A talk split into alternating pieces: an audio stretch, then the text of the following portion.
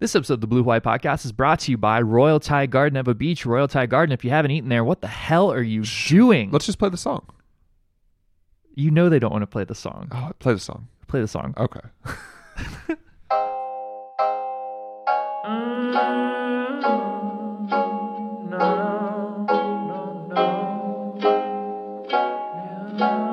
Asherin.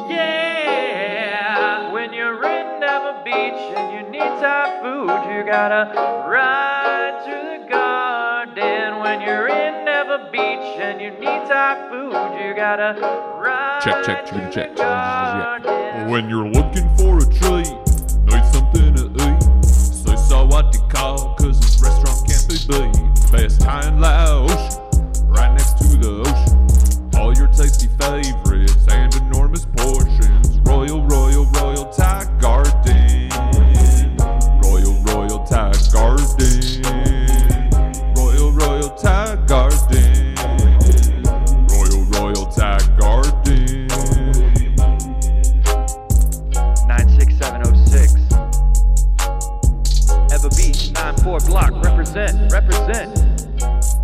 Blue White Podcast, get 20% off your entire order.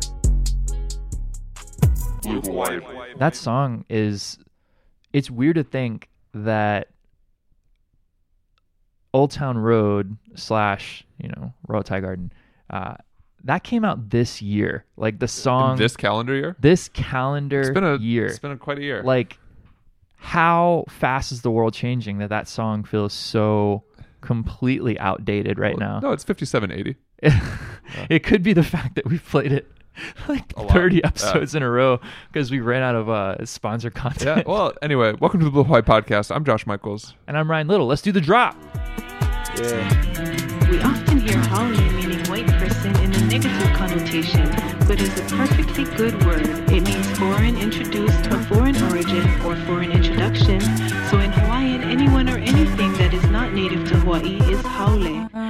Leilani Poli Ahu, Ahui Ho. Holy. Yeah. Yeah.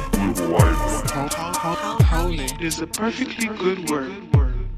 welcome to the blue white podcast once again i'm ryan little he's I'm Josh josh Michaels. michaels uh folks this is going to be the second of our three final episodes of season two um as we talked about on last week's episode uh this one's going to be with senator kai kahele um, and then next week we're going to do our season two wrap up just josh and i solo um, stay tuned for that but we are also joined by a very special guest today Delilah Astralis. at Hawaii Delilah on Twitter. Uh, Delilah's in the studio with us. We are going to, in a moment, be interviewing our uh, new friend, Delilah's old friend, Senator Kai Kahele of Hilo, who, uh, in case you have not noticed, is running for Congress. Uh, But no previously, longer, but no longer against. no longer against Tulsi Gabbard, uh, who uh, we are all but 100% guaranteed now will be running as a third-party independent candidate, a la Jill Stein, Oh, 2016. Don't don't put the don't, you put that evil out there. you Don't know put- she's don't you doing put that evil out there. I'll put that out there. There's there. literally no reason for her to have made that whole "you are the queen of war" or whatever she said about Hillary Clinton, Well- other than to say, uh, "I was going to not run as a third-party candidate." But when when the establishment led by Hillary Clinton came after me, I knew that there was only one way to avoid this corrupt outcome, and it was for me to run and as an enable Donald. Trump to be reelected. Exactly. Uh. Uh, you, we're looking at you, Wisconsin. Don't do it again. Well, it's going to be really hard for her to run third candidate, third party candidate, though, if she does all of these big Wall Street donor events. And if everybody hates her, yeah. 'Cause I've- 50-50. Yeah. It's it's weird her appeal. Her appeal is to like people who hate Trump, but they also hate Democrats, and so they're looking for somebody who like nominally has good policies, but at the same time, uh, they still feel like will kill brown people for them. And I Yeah. think they feel for some reason like Tulsi's that person. Well, interesting news. Uh, interesting news coming out of Tulsi's second favorite country, Syria. Um, R.I.P. to Abu Bakr al Bighdadi. Excuse me, Abu Bakr al Baghdadi, uh, who was Just read this joke you wrote. Guys, y'all can't see this, but in our notes he wrote Airbud Zero Dark Thirty. I'm proud of. I'm proud of that one. Yeah, That's so, so, good. So the army uh, army Delta Rangers sent uh, sent a sweet pup, sweet sweet good girl after him. Uh, She got him. She got him. Dog survived. Is expected to make a full recovery. Name still classified though. We don't know what this good girl's name is. If you know or have a good idea of what this dog's name is, Yeah. get in touch. Uh, oh yeah, Trump Trump's speech. Uh, for those of you who remember the, the gravitas with which uh, Barack Obama handled the Osama bin Laden thing, blah blah blah blah blah. Let's just know just know that Donald Trump conducted himself exactly the same, and it was truly a unifying moment in It was American the day history. that he truly became president. yes. Except for the fact that like it all really happened in spite of him because we're still selling out the Kurds, but that's neither here nor there. And he said he whimpered and, and died like a dog. like a dog. well, why would you say like a dog when the dog actually lived? Um, Speaking of about living and or speaking of people who died and then came back to life, Jesus Christ has a new big fan. that's Kanye West. Kanye West. Uh, Kanye says that God rewarded him with a $68 million tax refund for becoming born again. And all I got was a stupid amount of uh, intense shame. That's the prosperity gospel in action. I it really is. I'm I'm shocked, but it also makes sense because uh, as a Christian who's consumed a fair amount of Christian media, uh, most of it's terrible. So And speaking, so what are your thoughts on his new album? Have you listened to it? I have not listened to it. I've listened to it. Um, a couple of songs are okay. I think I. It's weird that he's. It's like he got back to the parts of himself that were good about like chopping up soul bits, um, which he alluded to in other albums, um, and turning those into samples. But uh, in general, it's not nearly as melodic, and it, there's not like any hits on it. But I think it's still cool. I think it's a cool concept. I just don't know if it should have been an album. I love watching the videos from the live shows. Like he went to. Um, I think he was at Morehouse a couple of weeks ago. He went and just like showed up on the quad and did the whole Sunday service. It was awesome. It was very cool. So, anyways, I like that. Or maybe it was Howard. I think it was Howard, not Morehouse. Uh, if I'm wrong, correct me, listeners. I'm sure you will. Yeah, I can't remember which one it was because Oprah went to one of them recently and did like a rose ceremony and then she some kid tried to take a selfie with like a cracked cell phone and then she bought him a new cell phone. She just sent it to him. Like here's a brand new it's like the iPhone 11 Pro or whatever. Yeah. And so I remember there was like the same week there was like two very significant HBCU news bits and I just I can't keep them straight in my head right now. Is, uh, I'm is- trying not to pay attention Is to the Morehouse whole the one world. where like the guy showed up and forgave all the loans, like Yep. the commencement speaker? Yeah. That's pretty cool. that guy was super cool. Um, Hawaii related news. Uh, it appears the Denver Broncos have ended the young career of Marcus Mariota. Hopefully not.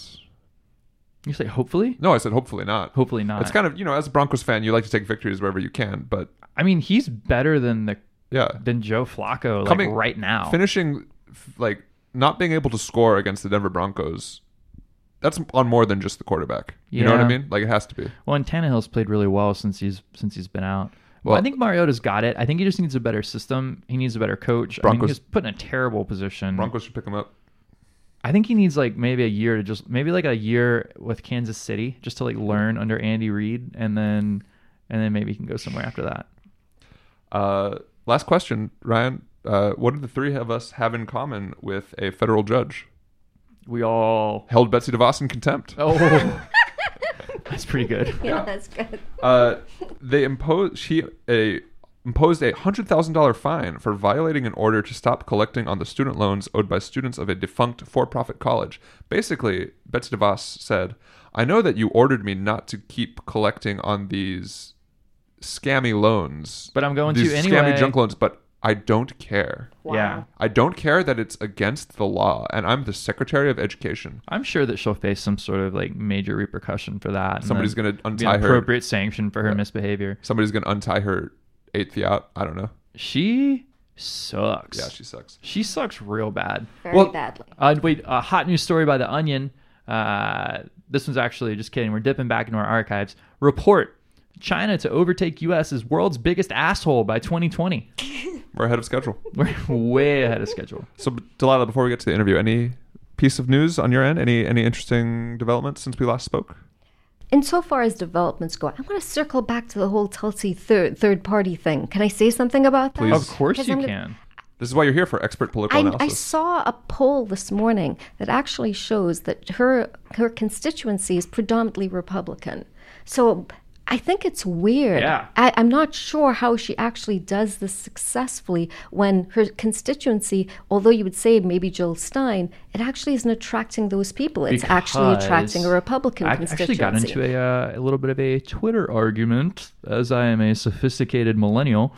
And uh, The I think the point is Republicans are fed up with Trump. His Yeah. approval rating, um, it with the rank and file is super high. Yes. But with people who sort of begrudgingly voted for him against Right, Hillary Clinton, right. it's actually pretty low. Yeah. And those people are looking for an option. Mm-hmm. And I think what what Tulsi does is that she diverts them away from whoever the ultimate Democratic nominee is. Is she gives them an out to say, well, I don't want to vote Democratic because whatever abortion. or- Especially, it depends on who the nominee Oh. is too, as well. well, and that because can, it- that can be think about what you're admitting. If you've if culturally we have such entrenched entrenched identities um, that align with our political parties, think about what you're really fundamentally admitting if you vote Democratic. You're Exactly. you're you're contravening your entire identity. Yep. And I think Tulsi represents for those people a way of like a sort of conscience vote. Um, in the same way that Jill Stein did for swing voters in 2016. Plus, Right. uh, weird libertarian dudes on Twitter think right, she's hot. Right. Exactly, exactly. That's like ninety percent of it is Yeah, weird yeah. libertarian dudes Yeah. who think she's hot. yeah, yeah. Uh, a couple other things before we jump in the interview. Number one, Louis Kaloha filed from divorce from Catherine Kaloha, uh, which is surprising. Uh, hopefully, they can work it out. Love is a love is a fickle thing. Um, the Banner Society uh, named Cole McDonald its Player of the Week uh, last week after his just dominating performance against New Mexico. Do you want to read the State. Do you want to read the um, citation or the, the the salutation or whatever the term The is? Bradley Van Pelt Award seeks to celebrate the most college football type college football player. There are other awards, sure, but this one salutes the players who make this sport the vibrant, uneven, and eccentric thing we love. Nothing gets more vibrant, uneven, and eccentric than Hawaii's offense. Um, other than that, Look ladies and gentlemen, Yeah, Kai Kahele coming up in a minute. Stay tuned. he's probably going to be the next congressman. Blue Hawaii Podcast. Blue Hawaii. Ooh, ladies and gentlemen, welcome back to the Blue Hawaii podcast. We are here bringing you not just one but two awesome interviews, legends. Absolute legends. Yes, uh, a new friend and a former friend, uh, current friend. Wait, former friend? No, well, I don't want to describe her. As, something happen that I I didn't didn't want to describe about? her as old friend. That's rude. Oh, okay. Okay. But anyway, we have with us here in the studio Senator Kai Kahele, who is running for Congress, Hawaii District 2, and our dear friend and one of his proud early supporters, Twitter's finest, at Hawaii Delilah. Uh, Delilah, thank you for joining us today. You You're had welcome. the you had to fly over via what was recently named the worst medium-sized airport in the country. How did it Still go? has a tram. Yeah. We Oh, can't even do a damn that's tram. Anyways, Senator Kahele, thank you the so much for joining us. Yes. Aloha. Thanks for having me. So you describe yourself as a husband, dad, combat veteran, union member, LGBTQ plus ally, progressive, state senator, proud Democrat, candidate for Congress in High O2. and a bleeping tiger on the trail. Yes, tiger on the tail. Tiger on the trail. The tiger on, On the the- tail on the is now on the trail. There we go. There we go. Thank you. Yep. This is the improv portion of the podcast, Senator. I did wear- not I wear a lot of misread that. hats. Yes. so how, how are you doing today? I'm great. Having a great day. Okay. Now we could we could dive right in, but first, why don't you t- tell us a little bit about yourself? Well, you know, I uh, like I said, I wear a lot of hats, like you just described. You know, and uh, the most important thing is, you know, I'm a husband, I'm a father, um, live in Hilo on Hawaii Island, and uh, you know, I'm a working dad. You know, and and uh, just like many other working families across Hawaii, you know. Uh, unfortunate circumstances led uh, to an incredible opportunity a few years ago, and, and I get the honor of serving uh, the people of Hawaii in the state senate, where I am currently a senator for Hilo. Almost hard to believe. I never thought I'd be in this situation less than four years ago when my uh, dad passed away. Yeah. What was your path to um, into politics? I mean, obviously, like you said, tragic circumstances with your father passing away, but um, how how did your how did you start and how did you get here? I was born in 1974. Go all the way back. Okay. my dad uh, had a random meeting in a living room in Mililani um, with young Dan Akaka.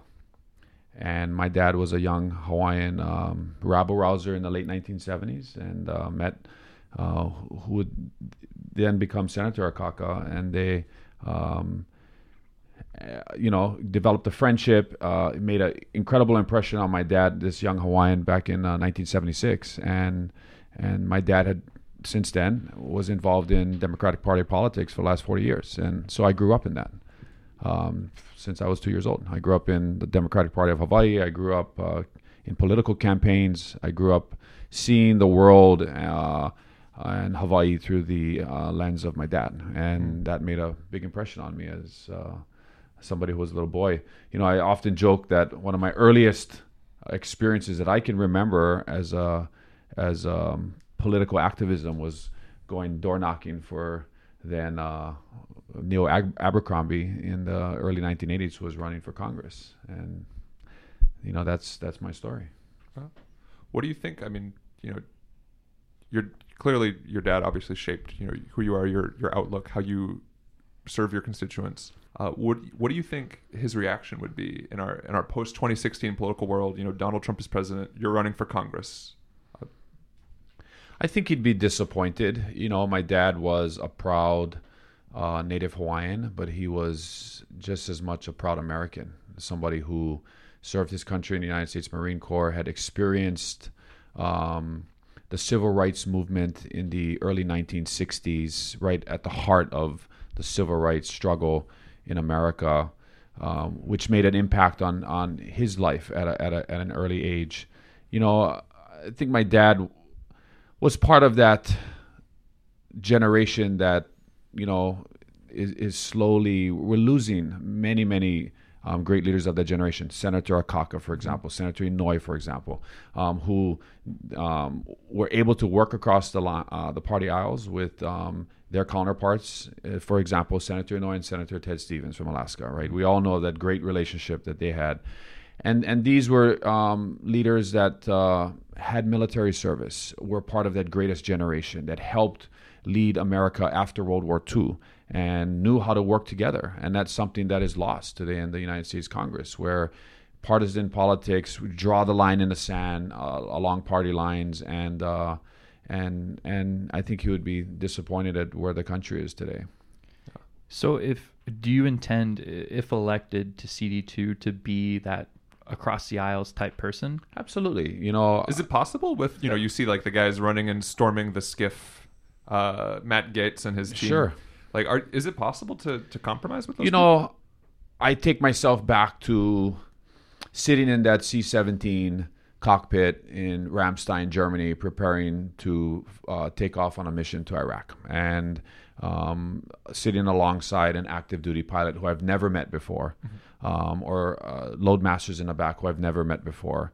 And we don't introduce ourselves in the cockpit and say, hey, are you a Republican? Are you a Democrat? Are you pro choice? Are you pro life? You know, we're like, how do we get the mission done? How, how do we get the task at hand done today? And how do we put all of those things aside uh, to put country first, to put our people first, um, to get the mission done? So, I mean, that's a background that I bring as somebody who um, has had to work in those types of environments before. And I think that's what we need in the United States Congress is people um, working together, you know, for for uh, the greater good of the country. Well, so I guess what I want to know because I'm I'm originally from Alabama, and uh, sorry, Roll Tide. listeners, I know you've heard War Damn Eagle. Uh, come on now. You know, it was 50-50. Yeah, I true, thought I'd give it a shot, man. Yeah. Shot in the dark here. um, Clearly, I, I have uh, Auburn friends that uh, tell me the same thing. all Yeah. time, so. so I, I, you know, being from Alabama, like I, I grew up in an in an environment where it's not work across the aisles. It's uh, destroyed. Democrats are scum. You know what I mean? Like if if that's where you're starting from, if you're if you're dealing with a you know Nancy Pelosi wants to kill your babies. yeah, like if you're dealing with you know somebody like a Matt Gaetz or uh you know any of any of people of his ilk, how do you? Maybe because we're we're living in Hawaii and our culture is work together, you know. But like if you're from somewhere where it's just total war, you know, uh, scorched earth, how do you manufacture those relationships to be effective at getting the job done? Well, you got to start somewhere. Um, you know, coming from Hawaii, we have this uniqueness about us. It's called aloha, that aloha spirit, and and I'm looking forward to bringing that to the United States Congress. Just as though uh, Senator Akaka, you know, is the embodiment of the aloha spirit. You know, and and uh, I think we got to start somewhere. You know, but I think where our country is right now, we're on a very dangerous, um, very destructive um, path, and and we need to it's going to be a lot of hard work but that's the type of leadership you need in congress and those are the types of leaders you need there you know and it's going to take reaching across the aisle it's going to take finding common ground um, coming to an agreement on what we agree on rather than what we disagree on or you know what can we take off the table you know what do we all agree on Yeah. and uh, what values do we stand for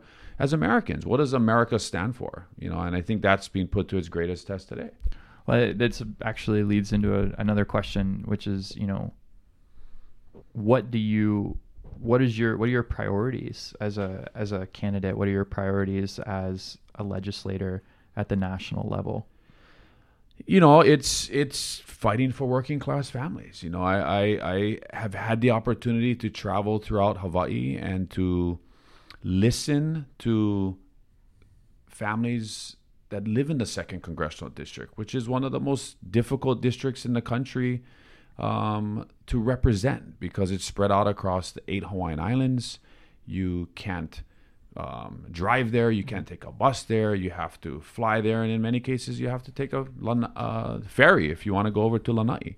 Um, that's what matters to people. You know, what does the future of our economy look like? What does um, the future of education look like? How you know am I going to be able to have health care if I need it, especially in our rural communities? So those are some of the core issues that I want to help champion in in uh, Washington D.C. and then a lot of these other more national issues that are important as well. Healthcare is clearly one of them, and and always has been. You know, You mentioned, uh, you know, your your your dad's background in civil rights and how civil rights people power movement inspired you and continues to inspire you, and you know you stood up and you took an active role on Mauna Kea, you know, making your making your opinion known, you know, offering to lead on the issue.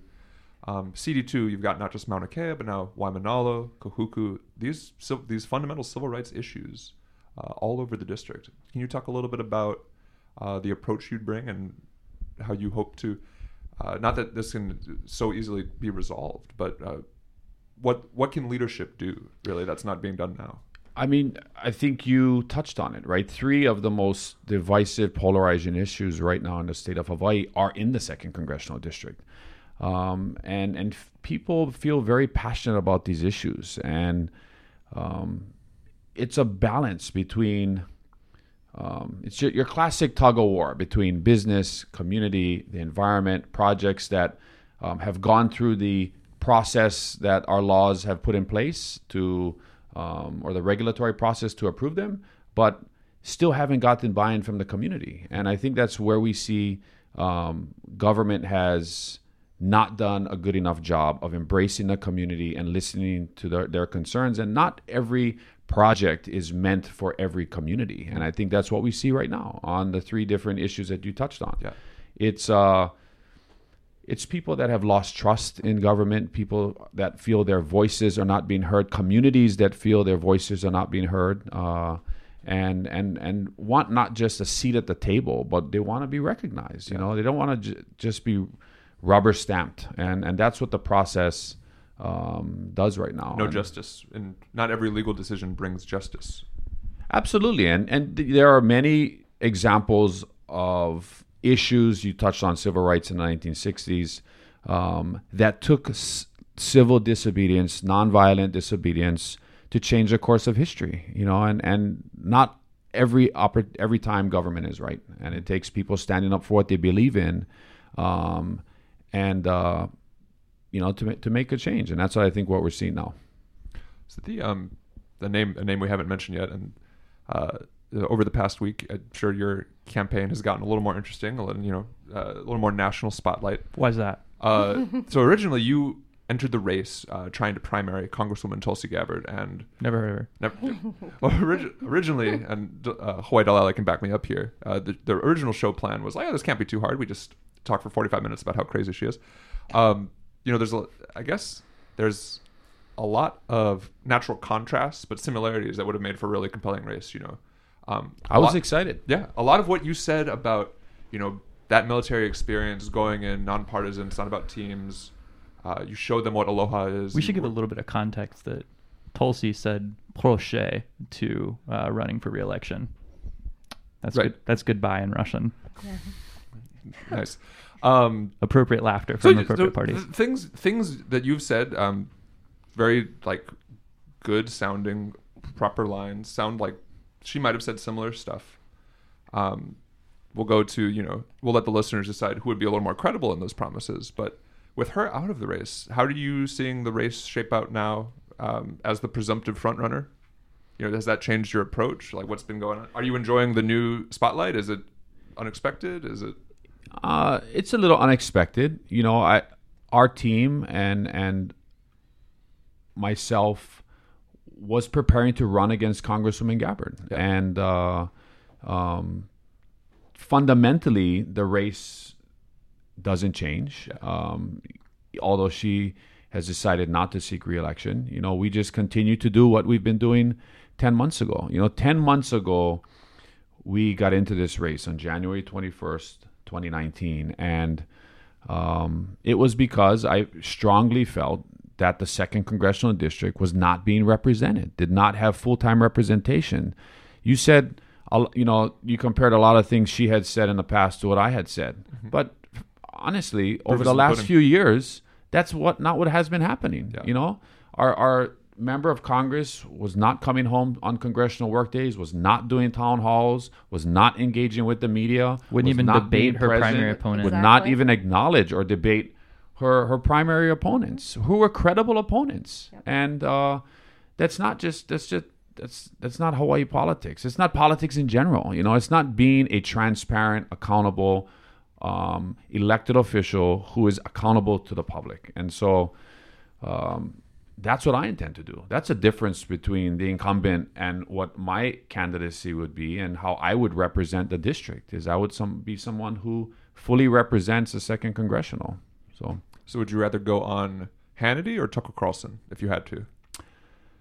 I don't know. We'll, we'll uh, So I, I'd like to actually follow This up is- with I was that. actually gonna turn yeah, I was, Delilah. I, I'd You ready like to jump in? Yeah, I'd like to follow up with that question because, um, you know, Tulsi Gabbard has been on a lot of Fox News shows. Basically, um, you, we've got an imp- impeachment inquiry going on right now, and she has she basically came late to the table in terms of being for the impeachment inquiry. And then since then has somewhat backed off once she gi- did give her her support for it. Yet she does tend to go on fox shows to express her opinion about that. And so circling back to what ryan said about you know differences differentiations uh, on between you and her and and also in terms of Hawaii's representation, where we we we we um, we try to work with people across the, across the lines, is that possible in terms of the context of impeachment? And in in in that regard, do you what's your stand insofar as the impeachment inquiry to the to this point?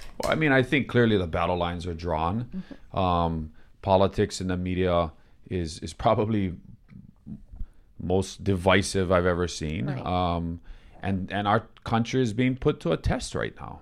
You know, and and like you had said, I completely support our congressional delegations um, support of the speaker's impeachment inquiry.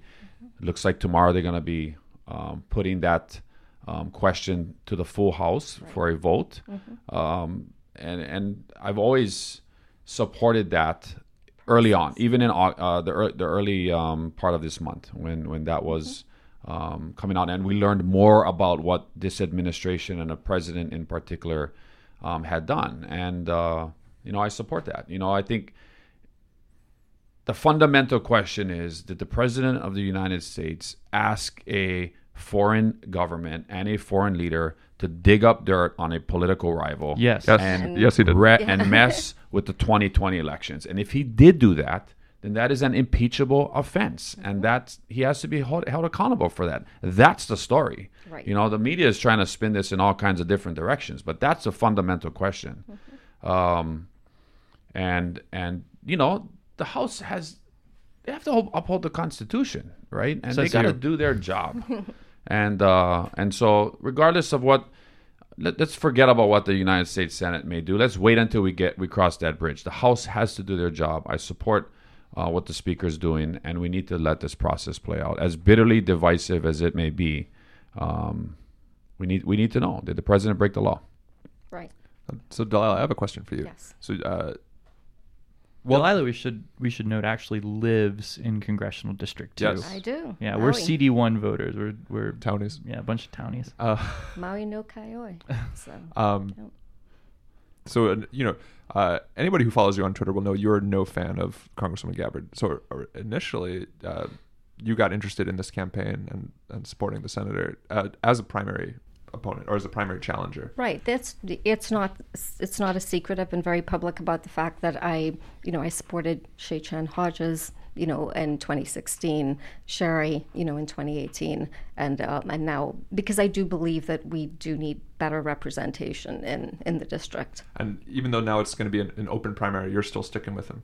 Yeah. That's all right. So tell us, tell us why, tell us why you like him. Tell our listeners, more importantly. Well, I think for uh, on a number of issues, I think um, but, you know Ka- Kai's very he he embodies that aloha spirit as he you know as he spoke to, but on the issues, he's actually a solid, progressive, reliable vote on every issue that probably is important to Democratic voters. And um, and I think that I can trust him, and I think Hawaiian voters can trust him to be a, to be a representative voice for us in DC.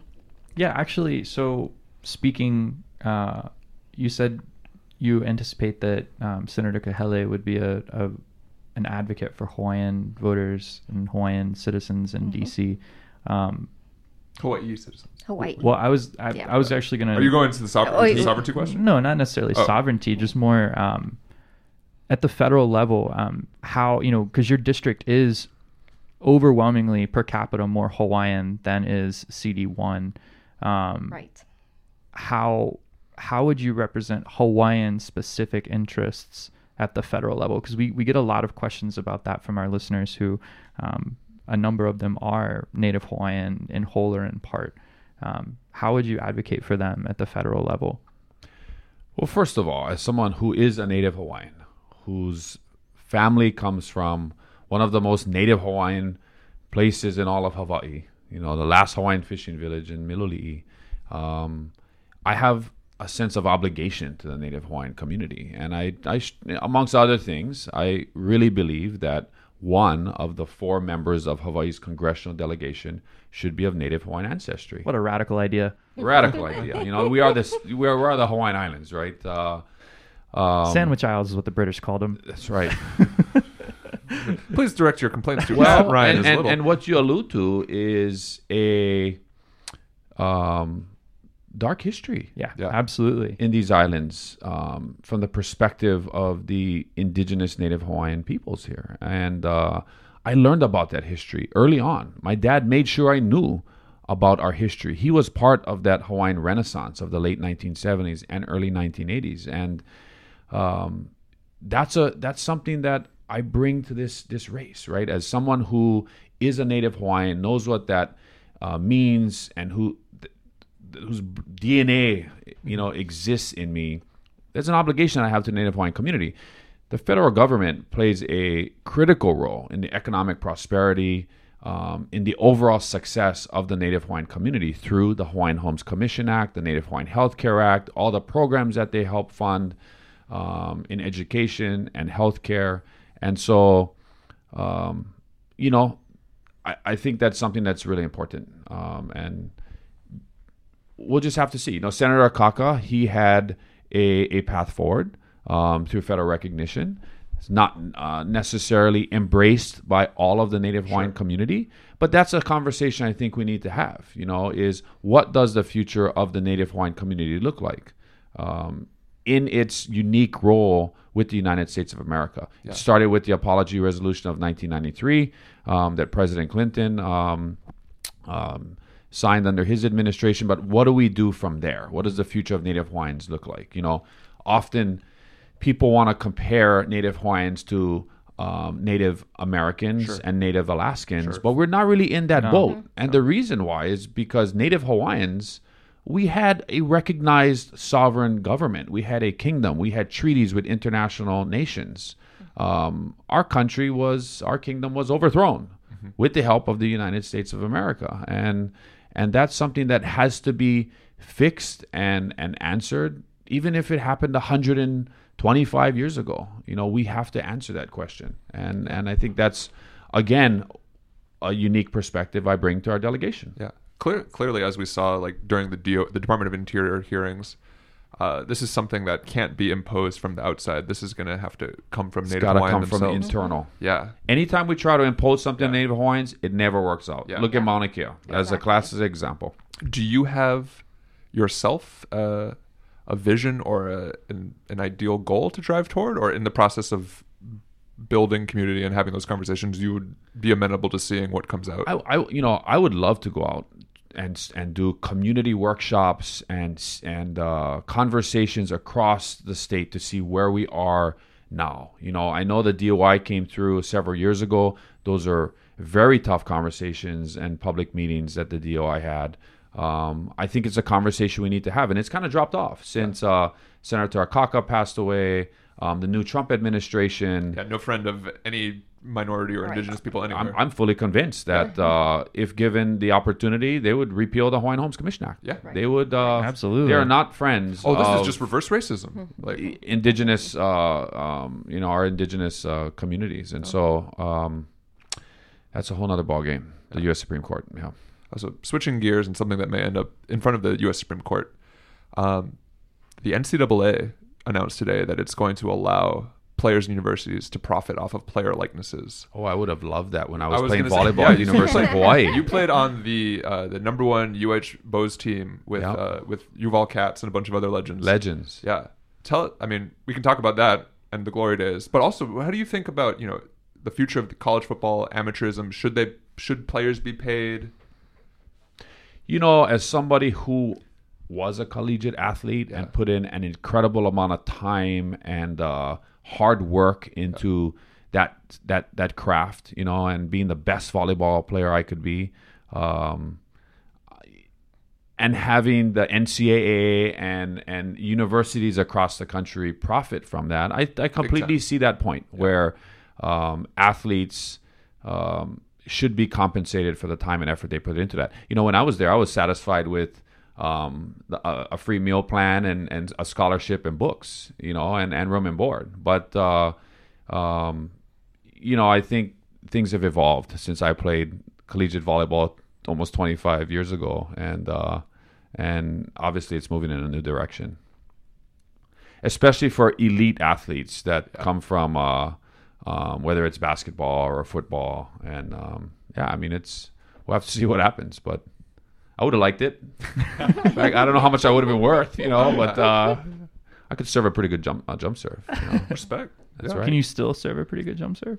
I can try. Yeah? You know? yeah, yeah. You still throw down? I can. I can throw it on. We have our annual UH uh, alumni game now every uh, every year, and I do get back on the court and. And for some reason, the ball moves a lot faster than it did 25 years ago. It, they Um, must the have game changed has the evolved. composition of the ball. I don't know. Yeah, You try to get like congressional intramurals going. Like I know they have the you softball know, if game, they have but- a team, I, I definitely would be on that. And I, yeah, You know, it, this was a real wait. surprise to me actually when I moved to Hawaii. I because down south, men's volleyball is not a thing. Like I didn't know it was a sport anybody. duck hunting. What's the thing in the south? we, do- uh, let's see, Mullet racism's a toss. big thing. Mullet toss at the Flora-Bama. we do. Uh, it's football, and then our I guess our second popular sport would probably be football, and then third would be football, and then there's like maybe basketball for like a week. You know, I was I was based at Columbus Air Force Base, Mississippi, Okay. about f- 50 minutes from uh, Tuscaloosa, and had Wow. driven down to uh, watch a few uh, Alabama football games. It is unlike anything I've ever seen It's before. crazy, man. It It's is crazy. unbelievable. And if you think that's SEC good, you should go to football Auburn. is something else. yeah, yeah. One of my best friends, uh, who is a uh, F-16 fighter pilot for the Montgomery Air National Guard unit, That's is, I'm from, uh, Montgomery, yeah. Is a War Eagle, Auburn, uh, Auburn graduate, and he would remind me of that often. Oh, 100 100,000 fans and 10 last names. So I got a question Yeah, that has please. nothing to do with sports. We can Actually, keep talking yeah. SEC football. We- You know, we I'll could. okay with that. As long as you don't talk about last weekend's Auburn LSU game, I'm fine. I, I- but I do have it because it's it's it's of interest to me because you know you know I, I write about foreign policy for a living. It's important to me. So I, I want to ask you a question about what your thoughts are as regards Trump's decision to um, to uh, remove the troops from northeastern Syria and um, the effects that that has upon our alliances, specifically the, um, the deleterious effect on the Kurdish population there. You come from a military background, you have that experience. What are your thoughts in terms of that particular um, move the effects and what what your thoughts are in terms of would you, if you were in Congress, would you support um, a redeployment to the region? You know, I fundamentally disagree with the president's decision. I think it's one of many of the worst decisions that he will have ever made in his hopefully short presidency. Um, you know, as somebody who is an airman, um, is a combat veteran, and and still serves today in the Hawaii Air National Guard as a lieutenant colonel, and has spent many deployments to both Iraq and Afghanistan. Um, I'd be the first to stand with anyone to champion global peace and um, the ultimate diplomacy, maximum diplomacy efforts. But the fact of the matter is, we just cannot let brutal dictators go unchecked throughout the world. Um, we have to be a global leader along with our allies. And uh, um, that's something that's really important. You know, when I first deployed to Afghanistan in 2005, uh, we worked with our international coalition of allies. We worked together, we ate together, we fought together, um, fought the war on terrorism together. And what the president is doing in northern Syria is is um, is just a wrong decision. You know, we shouldn't be deserting our Kurdish allies who have helped to stabilize that part of a very unstable part of uh, our world. Has helped to um, Reverse the threat reverse of the ISIS. threat of ISIS uh, in in uh, northern Syria, and I just think it's a catastrophic mistake that the president has made, and and it's going to destabilize the region, and it's ultimately going to leave. When we leave, someone is going to fill that vacuum. And Who we're is seeing that? that- and we're seeing That's that right Putin. now. Yeah. Mm-hmm. That's Russia, and it's Assad. Yeah, Right. We have three million um, uh, Kurdish North, Kurdish people live in Idlib, Yeah. and they're going to be you know put at great risk Yeah. and potential ethnic cleansing by Assad and by um, the leader of Turkey Right. and and with Russia, and that's um, it's a catastrophic mistake. Yeah. We need to keep our troops there who are there, and and we need to stand by um, the uh, Kurdish allies that we've been we've been working side by side with. Well, I'm know? sure that it, that's personal for you too, because as somebody who is um, who's you know served this country, America's word should mean something. And so when you you know when you represent this country, it has an effect when. Or uh, the rest of the world actually looks at us as being an unreliable ally. So it, it, it also has an effect not just in you know in terms of the Middle East, but it also would have an effect, for example, with NATO allies and things like that. Since Erdogan is you know from Turkey, he, that is one of our, our supposed NATO allies. It's probably the Yeah, we- worst NATO ally, we store- but I it's mean, the NATO ally. We're storing we're storing nuclear weapons under Erdogan's, you know, not directly, but under his custody. That's right? what he's Yes, asking for exactly, now, right? Exactly. Yeah. That's what he's asking for, and we just removed all economic sanctions. Mm-hmm. I think that was just uh, um, window dressing that the president had done. You know, I've been to Turkey. I have uh, stayed and um, flew into Incirlik Air Base um, many, many times. It's a very strategic location for the United States, right? It is the um, gateway into northern I- Iraq, and and it's uh, you know Turkey is a, a NATO ally, right? They're a member of NATO, and and you know I think one of the most disturbing things I saw last week that many um, across our country saw was when our troops were leaving northern Syria.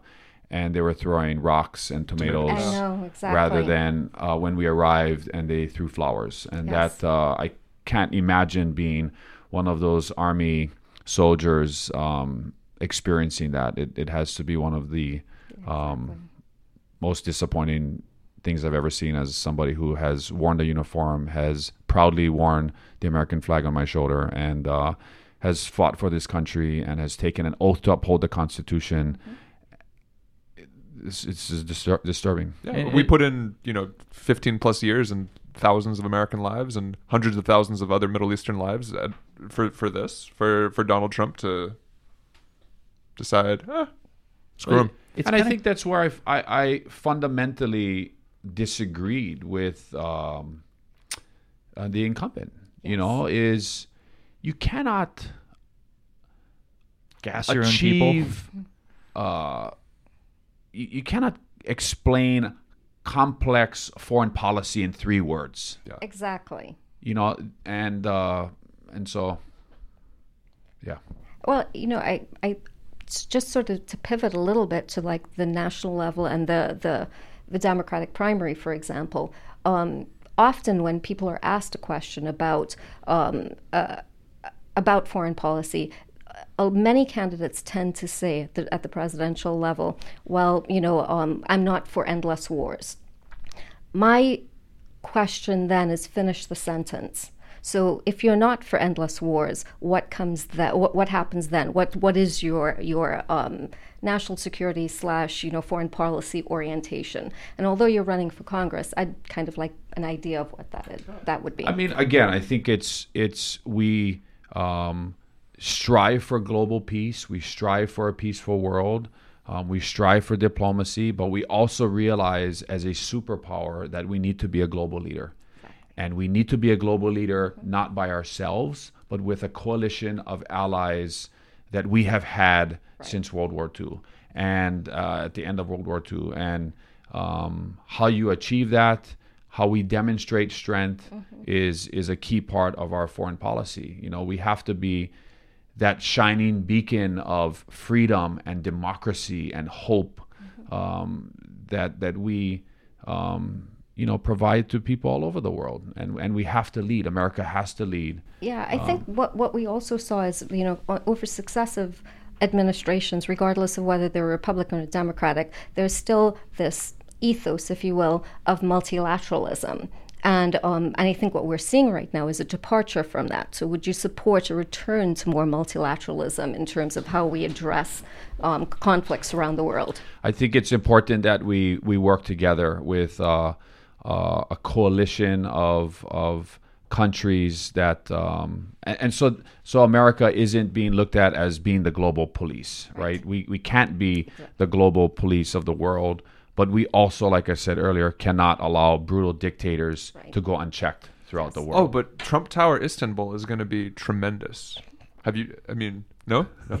well, so it's, so it's good. Um, you know, you- the incumbent right now sits on the foreign, the House Foreign Affairs Committee. So like foreign foreign policy is going to be relevant, especially you know all the way out here in the Pacific. Um, let's. What about what about the Asia Pacific region? You know, you've got climate change. very similar. Yeah, Polynesia, Micronesia, Melanesia, all being threatened by climate Exactly, change. yeah. Um, the Japan, South Korea, U.S. alliance is fraying. You know, China is in the ascendancy. North Korea remains totally unchecked. Hong Uh, Kong's blowing Hong up right Kong's now. blowing up. But Yeah. what about what about the other side of the world? What are your what are your thoughts? you know, I mean, it's what we're seeing in North Korea, what we're seeing in China has a lot of similarities to what we're seeing in the Middle East, you know, and and that's kind of my bread and butter. That's my backyard. You know, I've operated in the Pacific Theater in um, Indo-PACOM, U.S. Indo-PACOM, and uh, um, again, that's you know, we we need to answer those emerging threats that are coming from North Korea, that are coming from uh, the South China Sea, that are coming from Indonesia, and and how do we answer that? You know, is is is again a fundamental question of how we lead.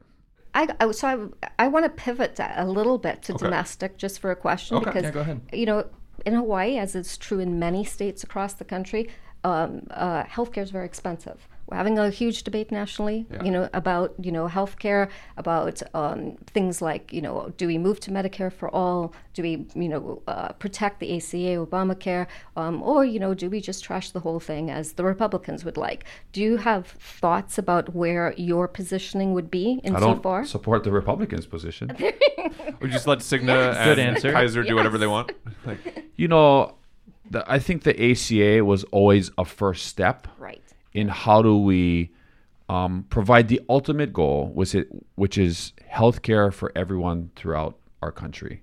You know, where healthcare should be a right, not a privilege. That if you're sick, you can go to the doctor. You know, if won't ruin your um, life. and it won't Yes, ruin your life. You know, and if you need to buy prescription medications, it doesn't cost More hundreds food, and yeah. hundreds of dollars Unjustifiably, right? Yeah. you know that's something i my candidacy brings another unique perspective to this race because as somebody who is in the military i have experienced Socialized medicine. the, V- the va healthcare Yeah. system. You know my both of my daughters were born at tripler army medical center. I've been um, in the military's healthcare system for over 18 years. And and we it's not the best system. Uh, it can use uh, a lot of work. Nothing is perfect but it's a great example of providing healthcare um, uh, to to our, our country and and other global leaders and other global countries do that as well, right? And that's something that we need to strive for. So the ultimate goal is how can you provide more healthcare um, at a reduced cost um, uh, to people all over America? And I think the AC is a step in the right direction. So, so can I get you like? So, are you for Medicare for all? I support Medicare for all. Right. Okay. I support Medicare for all. But you're, but you'd also be for, for example, um, a public option if that were the next sort of bridge uh, legislation. I legislation. mean, I think these are conversations that we have to continue to have and evolve. Obviously, they're having at the presidential level. Um, in my mind, the ultimate goal is a healthcare system that is that is affordable and is available to all, and uh, and just like we do in other countries, regardless Um, of label.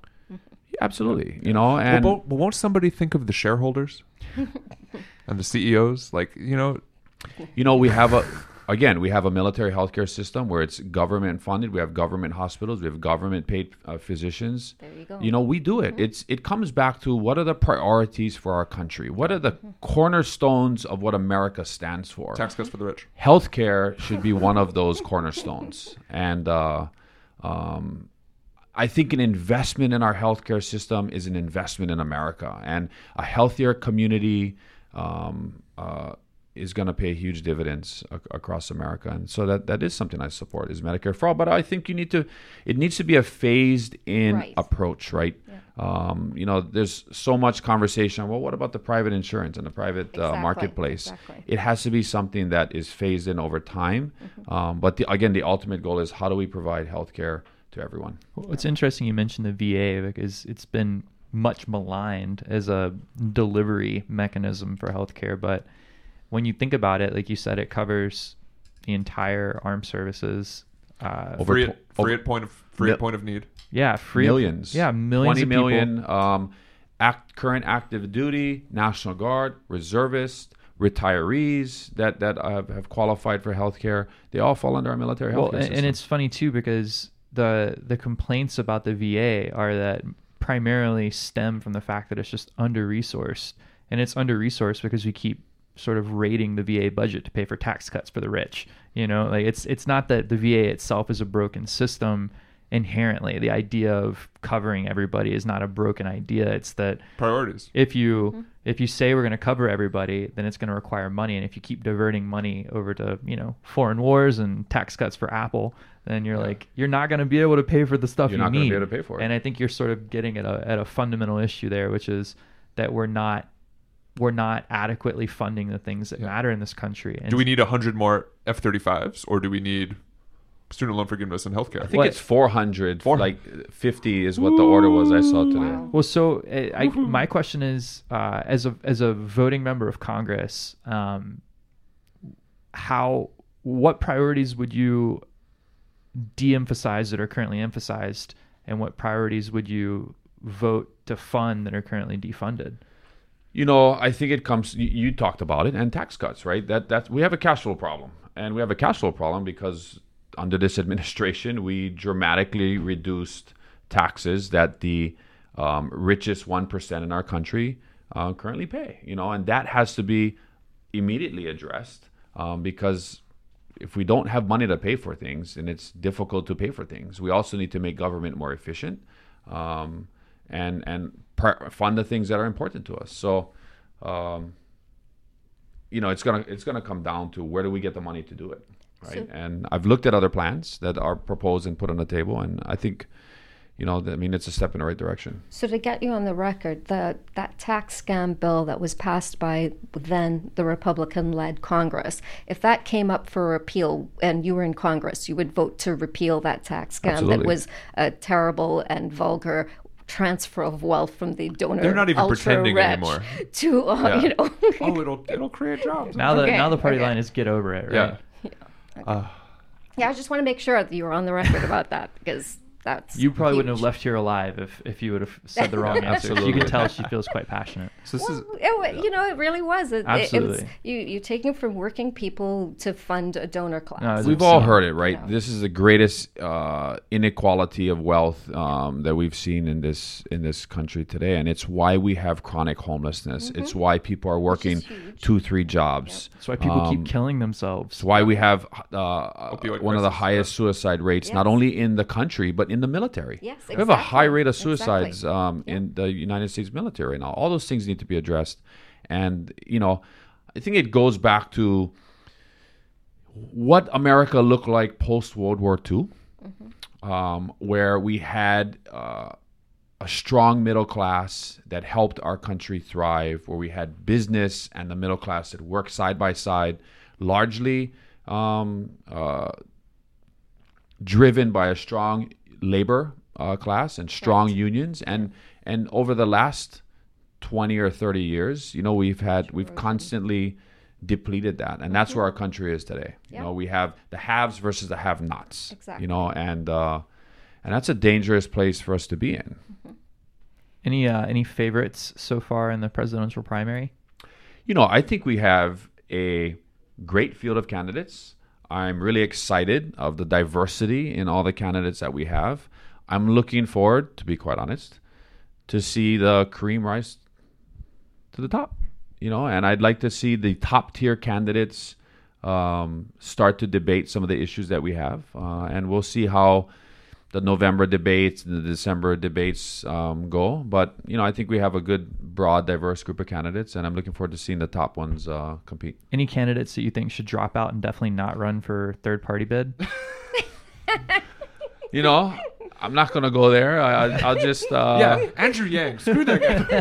just kidding. Just kidding. You know, it's tough to watch uh, a, a debate when there's 12. Yeah. you know, candidates. It's not even a debate, It's a stage. circus. It's- It's, yeah. just It's a a circus. free-for-all. Yeah. you know it's a free for all and they have limited amount of time to to get in you know i think as we get uh you know into november and december and of course into the new year you're going to see the the candidate field uh, be reduced dramatically Hopefully. and i think we'll start to see the top tier candidates uh, really be able to define themselves but i think i'm what we have right now i'm pretty excited and i'm, I'm looking forward to seeing that uh, top contender um, start to separate themselves from the pack I'm still I'm still holding on hope for Marianne Williamson. uh, so, Senator, this is something we ask all our guests. Uh, picture, if you will, in this hypothetical scenario, you're doing disaster training, survival training. You've had to bail out of the uh, C-17. You said no. C- C-17. Okay. yeah, You've, sure. you've, you've F-15. You've laid down I've flown the F-15, C-17. You flew an F-15? I did. That's so badass. Super, All right, so how about this? How about this? You're You- flying your F-15. Yeah. You just hit Mach 3.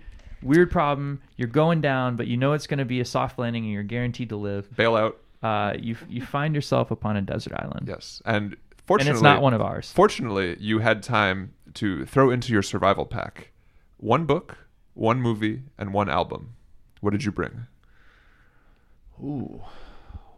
One book. Well, how about we start with the movie? You Okay. know? Okay. Can Yeah, I go with whatever- Top whatever Gun? order. Top, Top Gun. Gun. Can Top Gun. Top Gun? the need. okay, that feels apropos. That's good. Yeah, that's a good one. You know, Yeah. I mean, who didn't like Top Gun? You know, Everybody liked- I've I never throw in- seen it. Can I throw in a couple movies Yeah. or just one? One movie. One's fine, but if you I want can watch Top Gun over and over. Okay. You know, right, right up there with Star Wars, Superman. volleyball scene, very apropos for you. That's right. I this am is very on brand. for you. Iceman. handsome, just like you.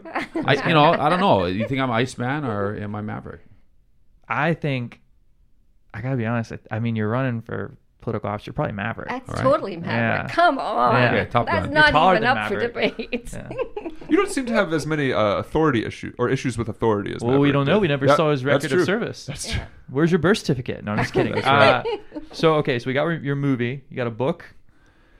Um, Is it Top Gun the book? a, a- a- a novelization of the movie Top Gun. I am dangerous. you know, said I have a.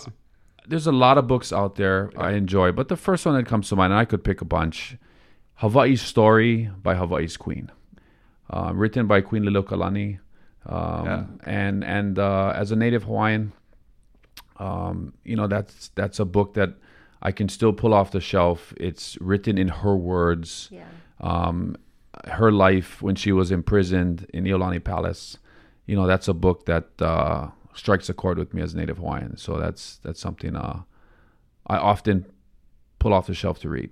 And uh, you know, as s- when she had her kingdom was overthrown and she was pleading with the United States of America, and she would uh, sit on a train from San Francisco to DC and and watch America go by, and she described what she saw even in the late 1800s. You know that that's something that uh, yeah, Yeah. that's a good book. And what about an album?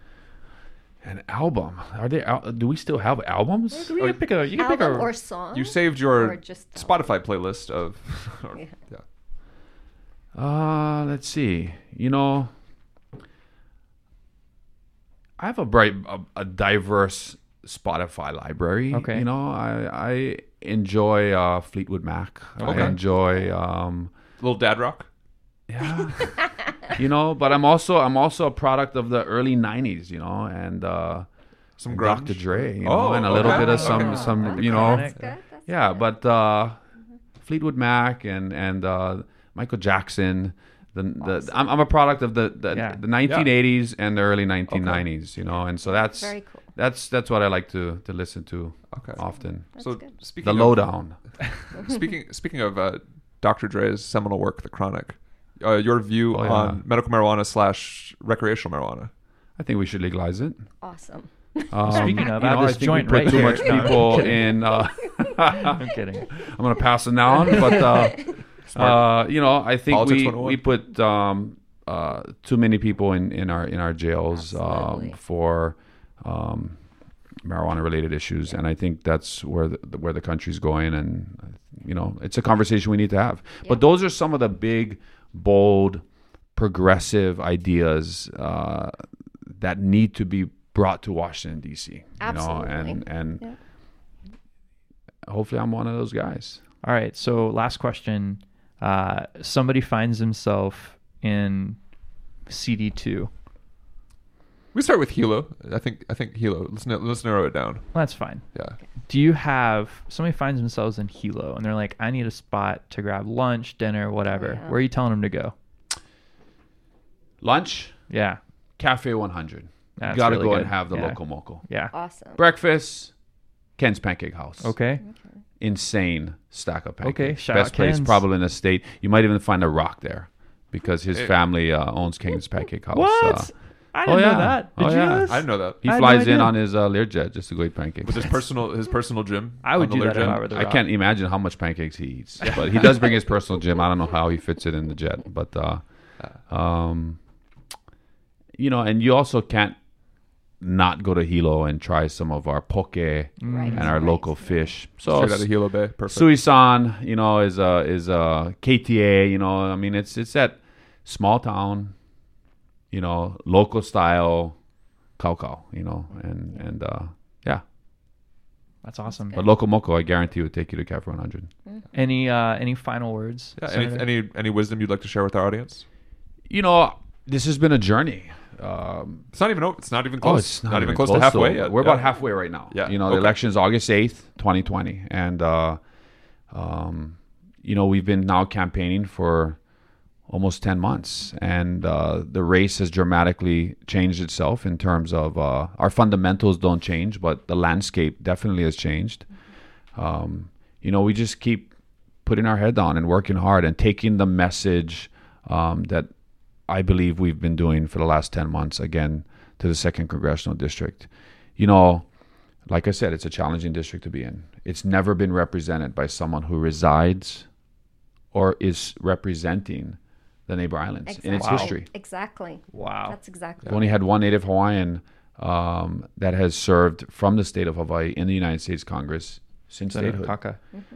I think there's uh you know there's a lot on the line for this for this um this election and ultimately it's not about me you know it's about the people of Hawaii it's about the district but I also also think it's uh um I look at myself as walking in the footsteps of my father of the people that have come before me like Senator Akaka and others um, to represent all the values that they had and what they stood for and what they envisioned for Hawaii. And I'm looking forward to continuing that legacy. And uh, I'm excited. I'm excited for what the future holds. You know, I like I said, I never thought I would be in this situation less than four years ago.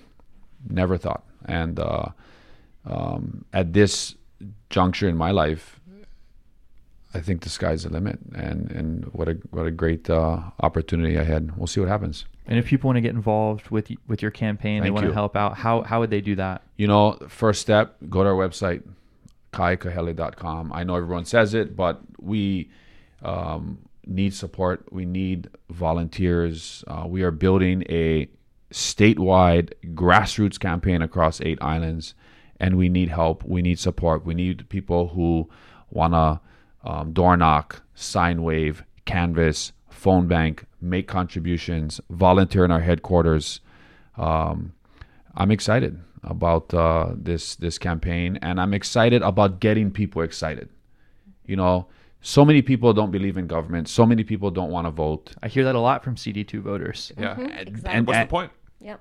and and they need um, to believe that somebody represents them. You know, somebody that can inspire them, somebody that embodies their values, somebody that knows what it feels like um, to to be in their shoes, and and that's the message I want to bring to um, the constituents in CD2. And and I honestly feel that I am the best candidate to represent them in the United States Congress, and that's what I intend to do come 2021. Ladies and gentlemen, Kai Kahele, a bleeping tiger on the trail. Tail. I know. I was And this trail. time it works, right? Because the tail, the tail's gone. The tail's now uh, running for president as a third party candidate. I'm sure. Senator, Uh, thank Senator, you thank so you so much. much for your time. Yeah. Really appreciate it, guys. Delilah, always a pleasure. It was my pleasure as well. All right, ladies and gentlemen, if you want to get involved, uh, kaikahele.com. Facebook, Twitter, Instagram at Kaikahele or Yeah, Facebook is all at, at Kai Kahele. Follow us on Twitter, follow us on Facebook, hit our Instagram, and uh, Imua Hawaii. all right, Mua Hawaii. Thanks so much, Senator. Mahalo. Bye bye. Hawaii.